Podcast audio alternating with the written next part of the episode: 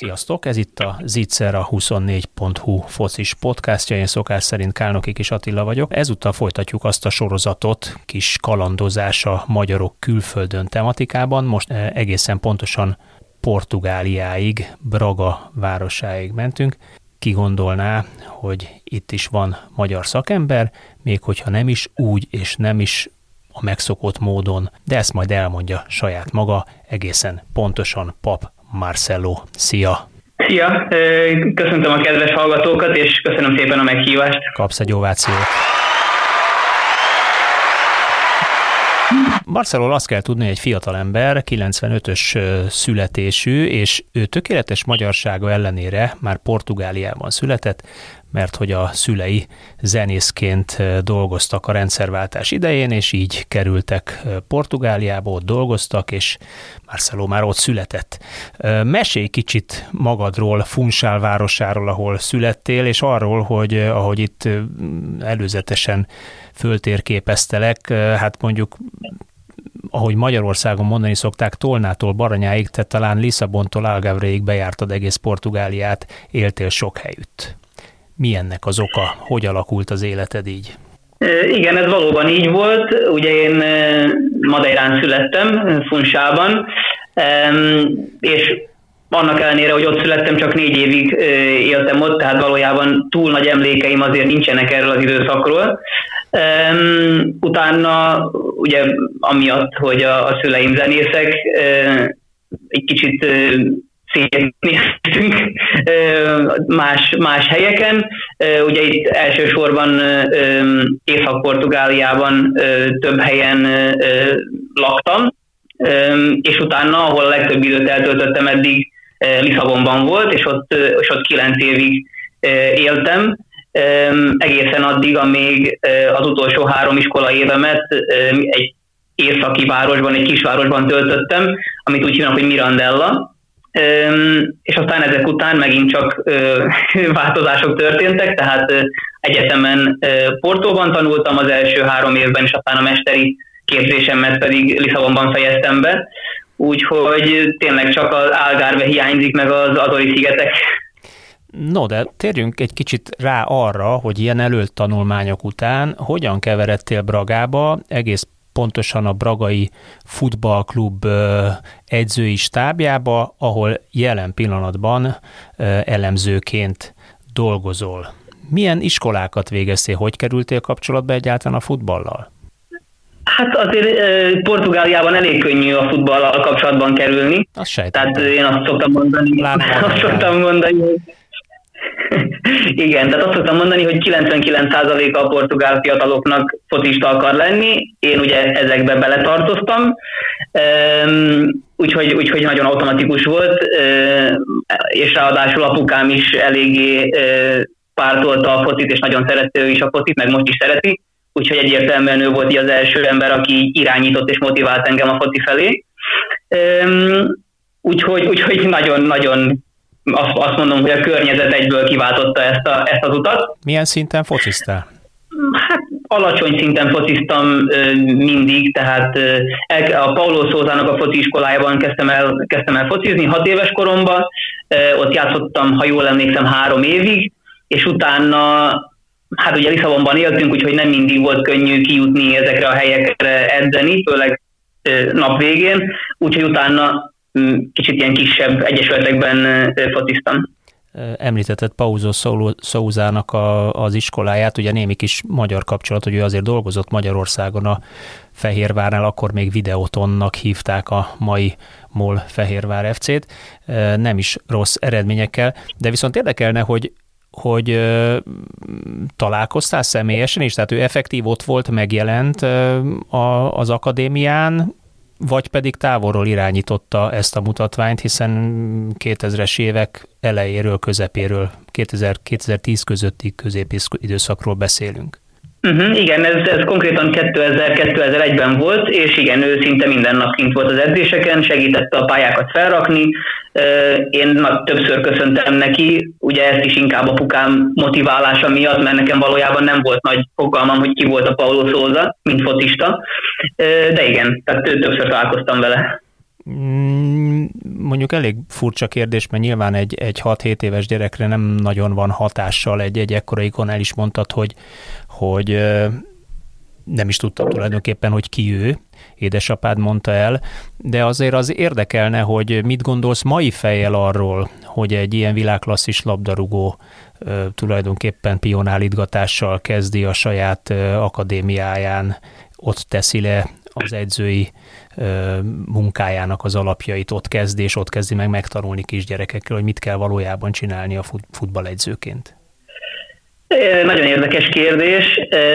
Amúgy nekem ez egy, tehát ez nekem mindig megmaradt az emlék, tehát még ma is konkrétan emlékszem, amikor egyszer-kétszer köszöntem neki és kezet fogtam vele. A folyamatról szerintem, tehát szerintem kell. Tehát nem azt mondom, hogy nélkülözhetetlen az, hogy gyerekekkel dolgozzon egy edző, de szerintem nagyon fontos megtanulni, és főleg a kisgyerekekkel megtanítani nekik hogyan kell érezni a labdát, hogyan, hogyan, tehát első érintések, játszani a labdával, én azt szoktam mondani, hogy tegeződni a labdával, szerintem ezt ugye a gyerekeknél kezdjük, és ott tanítjuk meg. Úgyhogy soha nem gondoltam így erre a témára, de szerintem nagyon fontos, és szerintem nagyon megalapozza egy edzőnek a következő munkáit, az, hogy a kezdetektől ismeri a egyéni játékos nevelést, és a saját ötleteit is ugye egy elég alacsony bázisról kezdi felépíteni, és így remélhetőleg megerősíti későbbiekben, amikor tényleg szerintem mutatni kell valamit. Hány éves korodig futballoztál?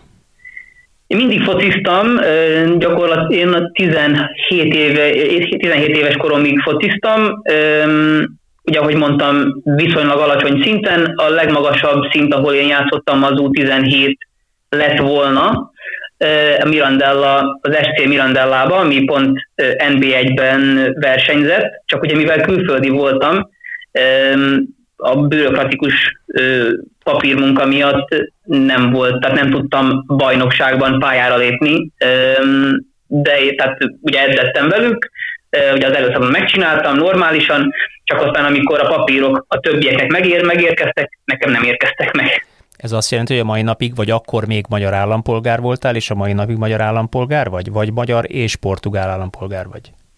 Igen, én jelenleg csak magyar vagyok. Tehát jelenleg még mindig csak magyar vagyok, folyamatban van a portugál állampolgárság is, de egyenlőre ugyanott tartok, mint, mint tíz évvel ezelőtt. Nem adják könnyen? Nem, valójában egy kicsit nehéz volt, vagy nehéz, egészen az idei évig, amikor eléggé felgyorsult a folyamat, de eddig, eddig voltak nehézségek, és ugye azért is, mert külföldön is éltem, Magyarországon meg voltak más fontosabb dolgaim, úgy nem, nem éreztem, hogy ez egy fontos dolog lenne, meg hát én elég boldog vagyok a magyarságommal, tehát ezért sem éreztem azt, hogy nekem portugálnak kéne lennem, mert nem voltak nehézségeim emiatt, de most azt gondolom, hogy, hogy igen. Testnevelési egyetemet végeztél Portugáliában, nem Magyarországon, tehát a, a Portói Testnevelési Egyetemre jártál. Gyakorlatilag a Sporttudomány Egyetem. A, a, én a magas teljesítményű sportedzést végeztem, mesteri, mesteri, tehát a mesteri diplomám az erre, erre irányul, Mit ugye értünk? konkrétan a focira. Mit értünk ez alatt? Hogy magas teljesítményű? Uh, Hát konkrétan ugye az edzés folyamat felépítése és gyakorlatilag egy kicsit gondolata is, tehát akár filozofikus szempontból, akár tudomány szempontból, tehát itt gondolok fiziológiára, gondolok tehát a terhelésekre, meg ugye az edzés felépítése, tehát akár a mikrociklus szempontjából akár a technikai, taktikai képességek fejlesztésére. Gondol, gondolok ilyenkor, úgyhogy gyakorlatilag angolra fordítva az a high performance training, úgyhogy az én mesteri diplomám az, azt így hívják. Speciálisan futballra szakosodtál, vagy először az első három évet a, a bolonyai képzést azt általánosban, és utána specializáltál fotballra mesterképzésen? Elejétől tanultál, vagy, vagy általános testnevelési dolgokat is? igen, az első másfél év az általános volt, tehát én a Portóban végeztem az első három évemet, az azt jelenti, hogy másfél év után már elkezdtünk szakosodni, és én ugye már, már focira kezdtem el szakosodni, és utána, amikor a Lisszabonba mentem a, a mesteri dolgozatomat megcsinálni, akkor már konkrétan focira ö, ö, voltam ö, tehát irányítva, tehát ott már konkrétan volt, aki úszásra ment, volt, aki kosárlabdára, mi meg egy, egy, egyből focira mentünk, persze voltak tantárgyak, amik, amik ugye mindenkit összevontak, mint ahogy mondtam, a fiziológia, a úgynevezett fizikai képességek, tehát ezek, ezek mindenkit összevontak, de aztán a specializálódás az a focira ment. Azért faggatózom kicsit részletesebben erről a képzési rendszerről, vagy a Portugáliában, hogy lehet valaki futballegyző, hány évig tanul, öt éves egyetemet végzel nappalin ezek szerint, mert Magyarországon ugye van egy olyan fajta szisztéma, tézis és nézet, hogy nem biztos, hogy kell ahhoz egyetemet végezni, hogy valaki futballegyző legyen, sőt, akár a legmagasabb szintű futballegyző legyen, elég elvégezni 1998-2000 magassága óta az UEFA DBCA Pro licenszet és Pro licenszel akár már NB1-es klub vezetőjegyző is lehetsz. Ennél fogva Magyarország szerintem a világon a legnagyobb számú prolicenses edzők birtokosa. Tulajdonképpen a megye kettes osztályig bezárólag meg tudnánk tölteni prolicenses edzőkkel a csapatok kispadját, mégsem tesszük. Nálatok hogy van ez, ez a pro licensz vagy UEFA licensz? Kötelezik a portugál szövetség, kötelezi azokat az edzőket, akik legmagasabb szinten szeretnének dolgozni, hogy legyen UEFA pro licenszük is, vagy elegendő és elfogadja azt, hogy egyébként van egy testnevelési egyetem, ahol masterképzés is lehet végezni, és valaki öt évig tanul ezek szerint azért, egyetemi környezetben, még egyszer mondom, akadémikus környezetben, hogy edzővé váljon? Itt Portugáliában igen kötelezik, hogy legyen egy, egy edzői szint, tehát bajnokságonként. Ugye jelenleg úgy néz ki, hogy az NB1-ben pro kell, hogy legyen, hogy az edző meccs után interjúkat adjon, illetve a kispadon felállhasson és a meccs közben dolgozhasson a saját csapatával.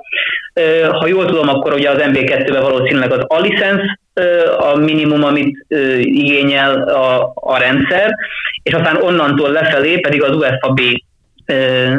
Ugye szerintem az UEFA B-vel is szerintem vannak korlátozások, de, de igen, tehát így. A, a te iskolád milyen szintnek felel meg? UEFA B-nek.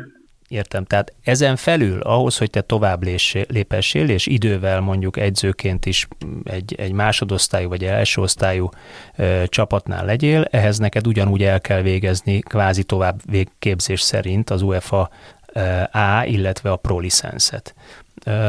Egyébként, egyébként te dolgoztál egyzőként, most pillanatnyilag elemzőként dolgozol a Braga B csapatánál, de dolgoztál egyzőként is természetesen, és úgy tudom, hogy Magyarországon is dolgoztál egyzőként, durván az elmúlt két évben, vagy majdnem az elmúlt két évben a Covid alatt a Barcelona Akadémiánál is, és az UDS-nél is, ami a Dortmunddal szövetkezett hasonló képpen. Milyen tapasztalatod van a portugál utánpótlásképzés, hiszen alapvetően abban dolgoztál egyzőként, és a magyar utánpótlásképzés szisztémája, elvei, gyakorlatai között?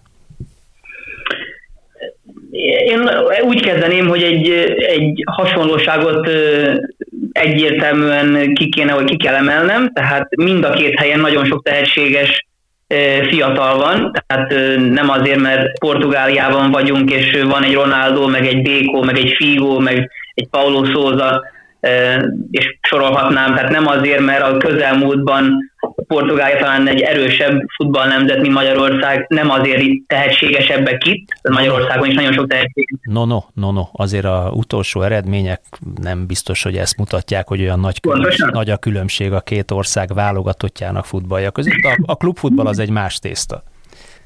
Igen, tehát, na, de ez egy jó példa. Tehát pont ez, ez, a, ez a téma, hogy Magyarországon én találkoztam nagyon sok tehetséges fiatallal, és profi, profi játékossá vágyó, vagy akaró, tehát egyértelműen éreztem, hogy azt az útat keresik ők is, hogy ők profi focisták lehessenek.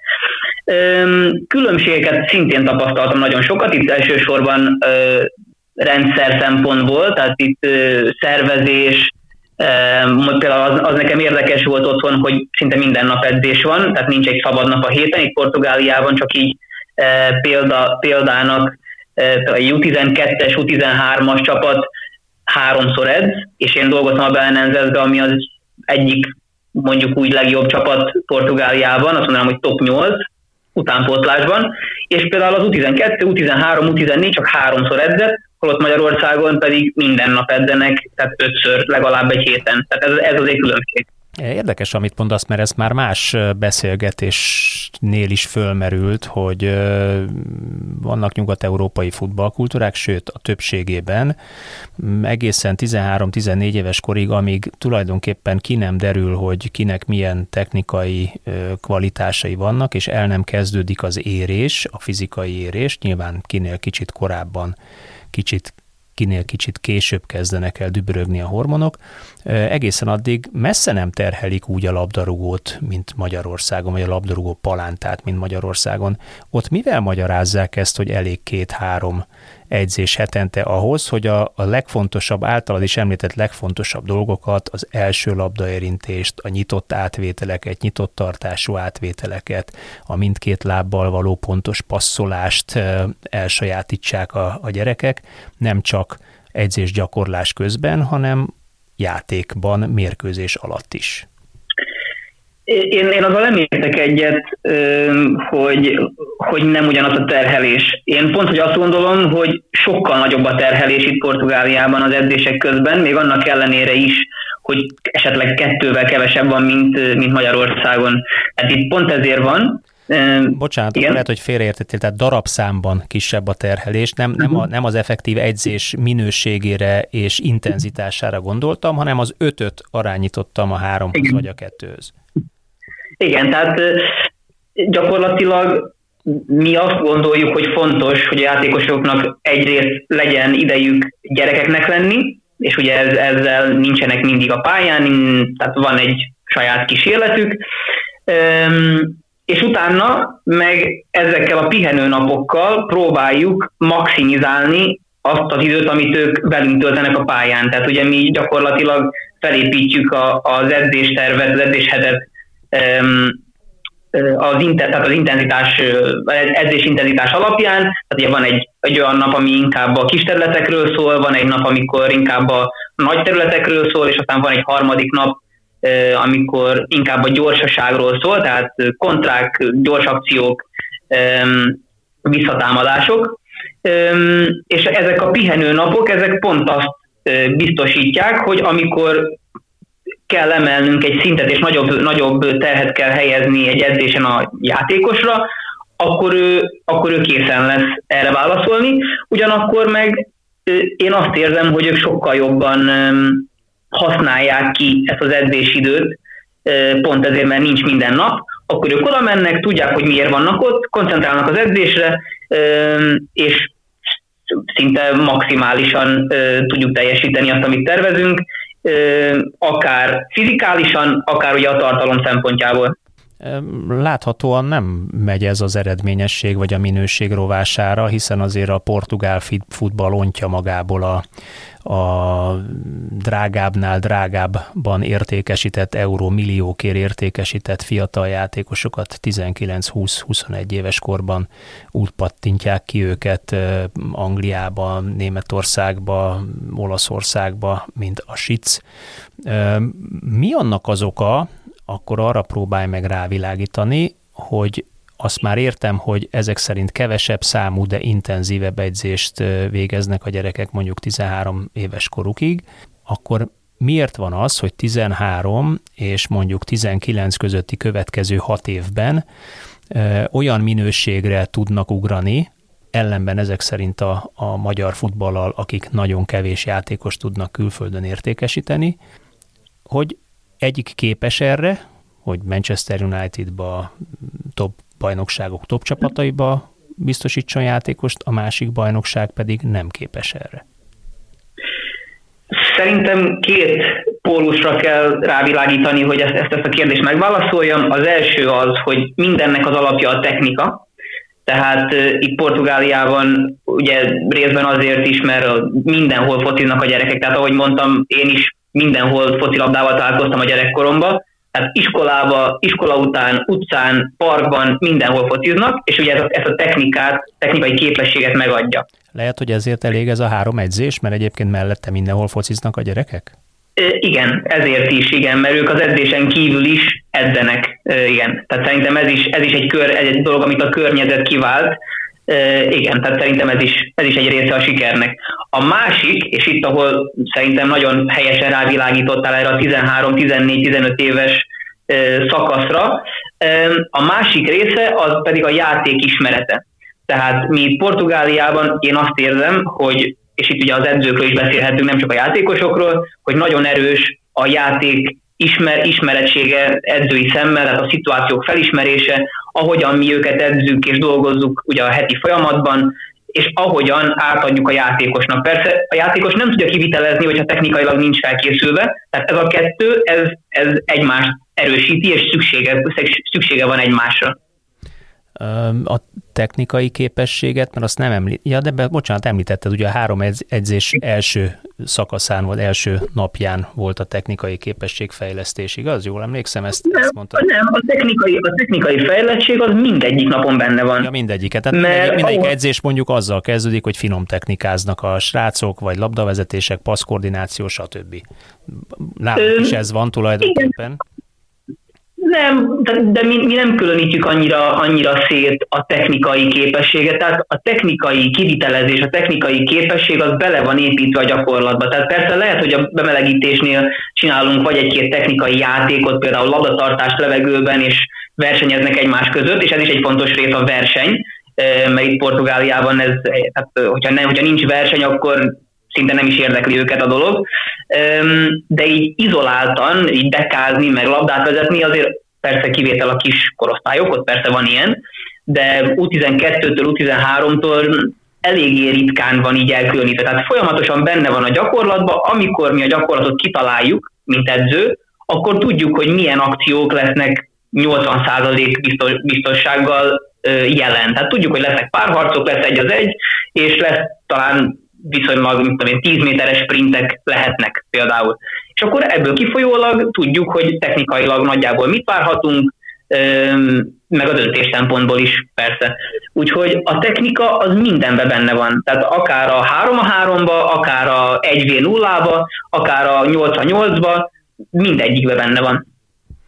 Mm, miért lehet az, hogy Magyarországon nagyon sok kritika fogalmazódik meg azzal kapcsolatban, hogy nagyon erősen a fizikumra mennek rá az edzők, ezáltal ugye eredményességre és fizikumra, ezáltal többször használnak akcelerált gyerekeket, akiket aztán később, ha nincs meg ez a technikai tudás, akkor kidobnak az ablakon, ha véletlenül megvan a technikai tudás is, és párosul azzal, akkor szerencsés, mert akkor már 19-20 évesen lehet felnőtt futballban játszatni, de ennek a, a szemléletnek az áldozatai azok a labdarúgók, akik később érnek, véknyabbak, lehet, hogy technikásak, gyorsak de mégis ugye a fizikai párharcokban ekkor még nem annyira erősek.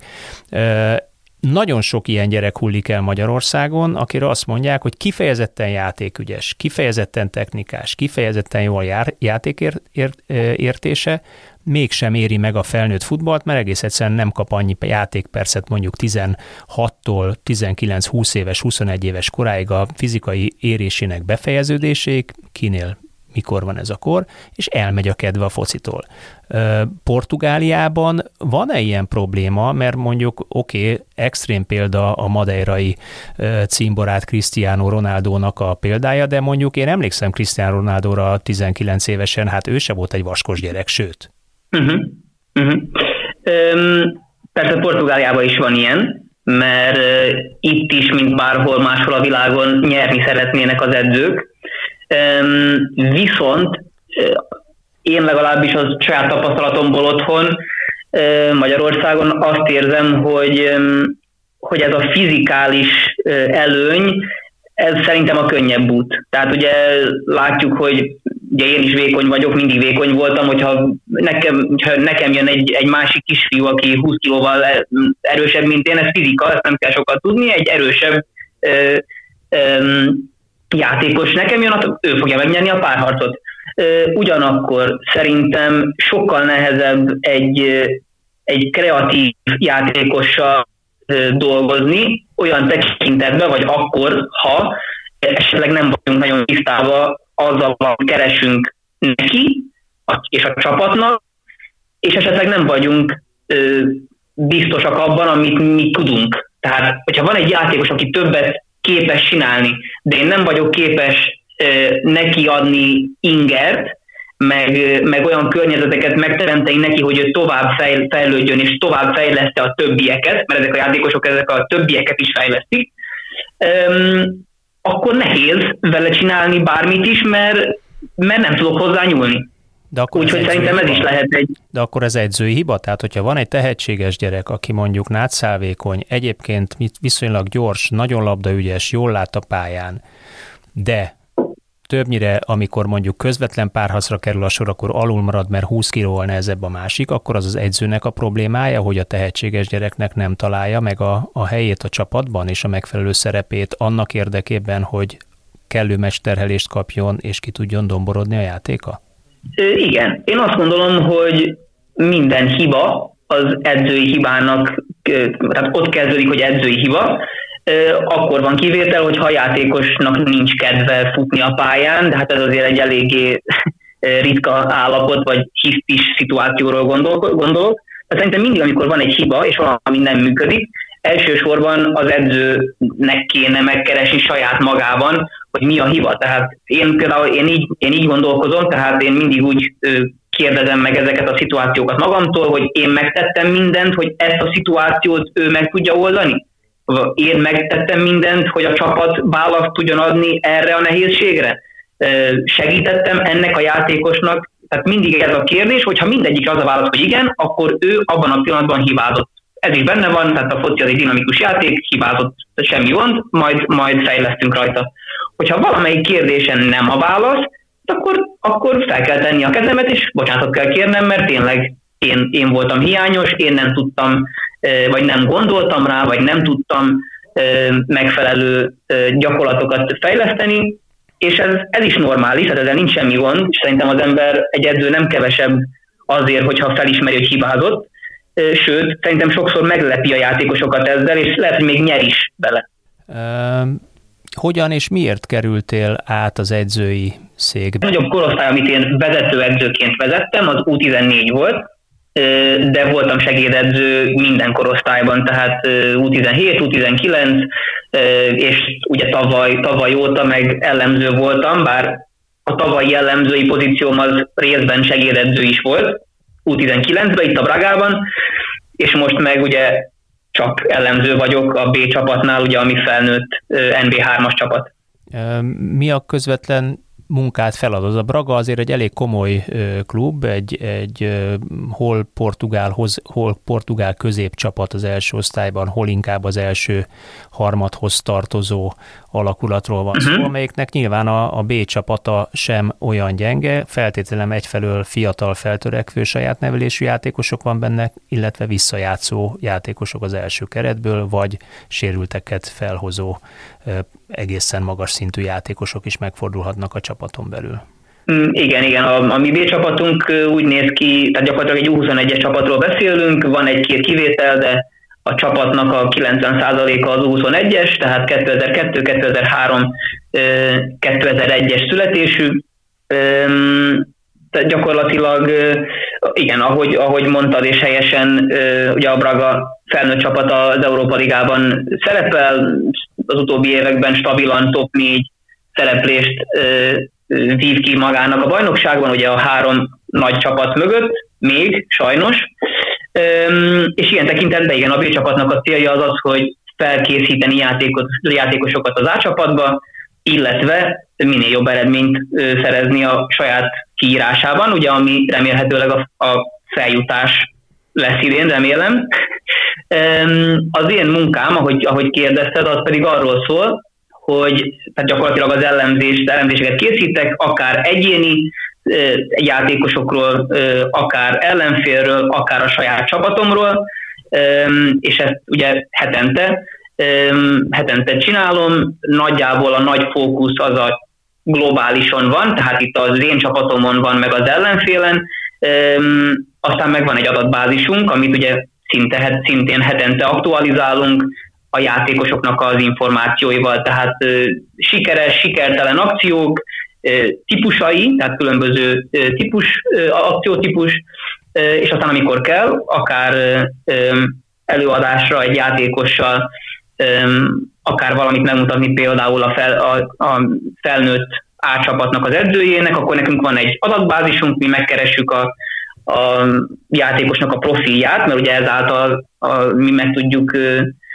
mutatni, hogy ő miben kimagasló, miben javulhat, miben nem annyira jó, és akkor tudunk egy, egy erős, stabil információt biztosítani minden egyes játékosról, meg persze a saját csapatunkról is, ugye mivel minden, minden kódolva van, és minden minősítve van akciónként, és a pálya területeik, területein is, tehát meg tudjuk nézni, hogy milyen, milyen sablonok vannak a csapaton belül, és persze ez a csapat fejlődését is segíti. Látsz-e már a Braga B-ben olyan játékost, akiből világsztár lehet? A jelenlegi Braga B-ben nyilván. Én, én azt gondolom, hogy van több játékos, aki, aki felnőtt csapat, tehát felnőtt szinten, vagy ők már felnőttek, de tehát amikor már érett játékos lesz, gondolok itt két-három-négy év múlva, lehet válogatott játékos, igen. Világsztár az, az nem könnyű így meg, megjósolni, mivel szerintem a mentális része az nagyon fontos, és szerintem az, az fog dönteni, hogy képes le, képesek lesznek-e szintet tartani, vagy szintet emelni, amikor már a magas szintre érnek, de azt érzem, hogy igen, hogy van simán 5-6-7 játékos, aki, aki egy magas szintre érhet el egyértelműen. És Pap Marcelo milyen szintre érhet el egyzőként vagy elemzőként? Hol látod magad két-három-öt év múlva? Milyen képzéseket végzel vagy tervezel végezni a jövőben annak érdekében, hogy följebb lépjél ezen a futball egyzői vagy elemzői ranglétrán? Én a Pap Marcelót egyértelműen bajnokok ligája szinten látom pár év múlva. Mit csinálok ilyen tekintetben? Hát az első, az első lépés az volt, hogy gyakorlatilag visszaléptem mondjuk úgy a vezetőedzői pozícióból, ugyanis mivel én nem voltam játékos, meg ugye még csak UEFA b van, tudtam és éreztem, hogy korlátozott az én előrelépési lehetőségem, ugye magasabb korosztályokban. Ugye ráadásul fiatal is vagyok, és ez sajnos néha még probléma, probléma az edzői pályán. Úgyhogy ezáltal én visszaléptem mondjuk úgy elemzői pozícióra, hogy magasabb környezeteket tudjak tapasztalni, és ez sikerült is, ugye főleg idén, amikor a B csapatban vagyok.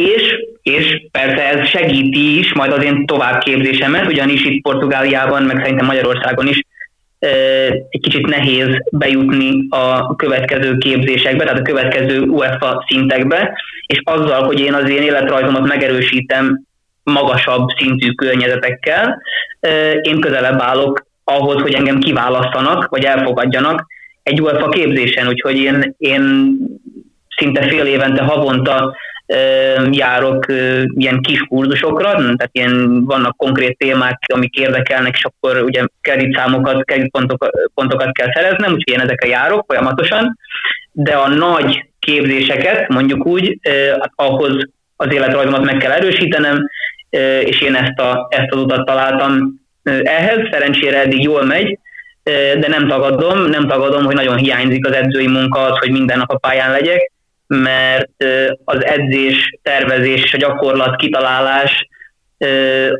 két olyan dolog, ami, ami nagyon motivál engem, és, és igen, ez, ez, a, ez a két dolog eléggé, eléggé hiányzik. az utóbbi időkben. Hát komoly célkitűzés ez a bajnokok ligája, bár hogy őszinte legyek, ismer a nagyvilág olyan portugál egyzőt, aki mondjuk viszonylag alacsony szinten futballozott, talán harmadosztályú szinten, és egyébként világsztár egyző lett belőle, José Mourinho személyében, aki ha igaz a hír, akkor tolmácsként kezdte Barcelonában, miután otthon már volt egy-két helyen alacsonyabb osztályban egyző. No, hát Marcelo, én, én kívánom neked ezt a, ezt a pályaképet, látom az önbizalmad megvan hozzá, az elképzelésed megvan hozzá, és én nagyon remélem, hogy a, a portugál futball az hasonlóképpen támogatja az ilyen fiatal, feltörekvő, képzett fiatal embereket, mint ahogy a német futball teszi például, hiszen ott is számos olyan edző van, aki ma már, ha jól sejtem, laptop edzőnek hívnak a futball slang szerint, ami azt jelenti, hogy se nem Bundesliga játékos nem volt 150-szer, se nem német válogatott nem volt 12-szer, viszont rendkívül képzett emberek, jól gondolkodnak a futballból, jól nyúlnak az emberekhez. Köszönöm szépen, hogy velünk voltál, megosztottad a történetet a Zitzer podcast hallgatóival. Kicsit elnézést kérünk, hogyha néha a hang akadozott, vagy nem olyan volt, amilyen, de hát Braga és Budapest között az éterben lehet, hogy elveszett néhányszor ez a, a hang vagy a jel. Úgyhogy köszönöm neked még egyszer, a hallgatóknak pedig azt kérem, hogy hallgassatok minket a jövő héten is, mert új témával, új futballtörténettel jelentkezünk. Sziasztok! Szia Marcelo! Szia, köszönöm!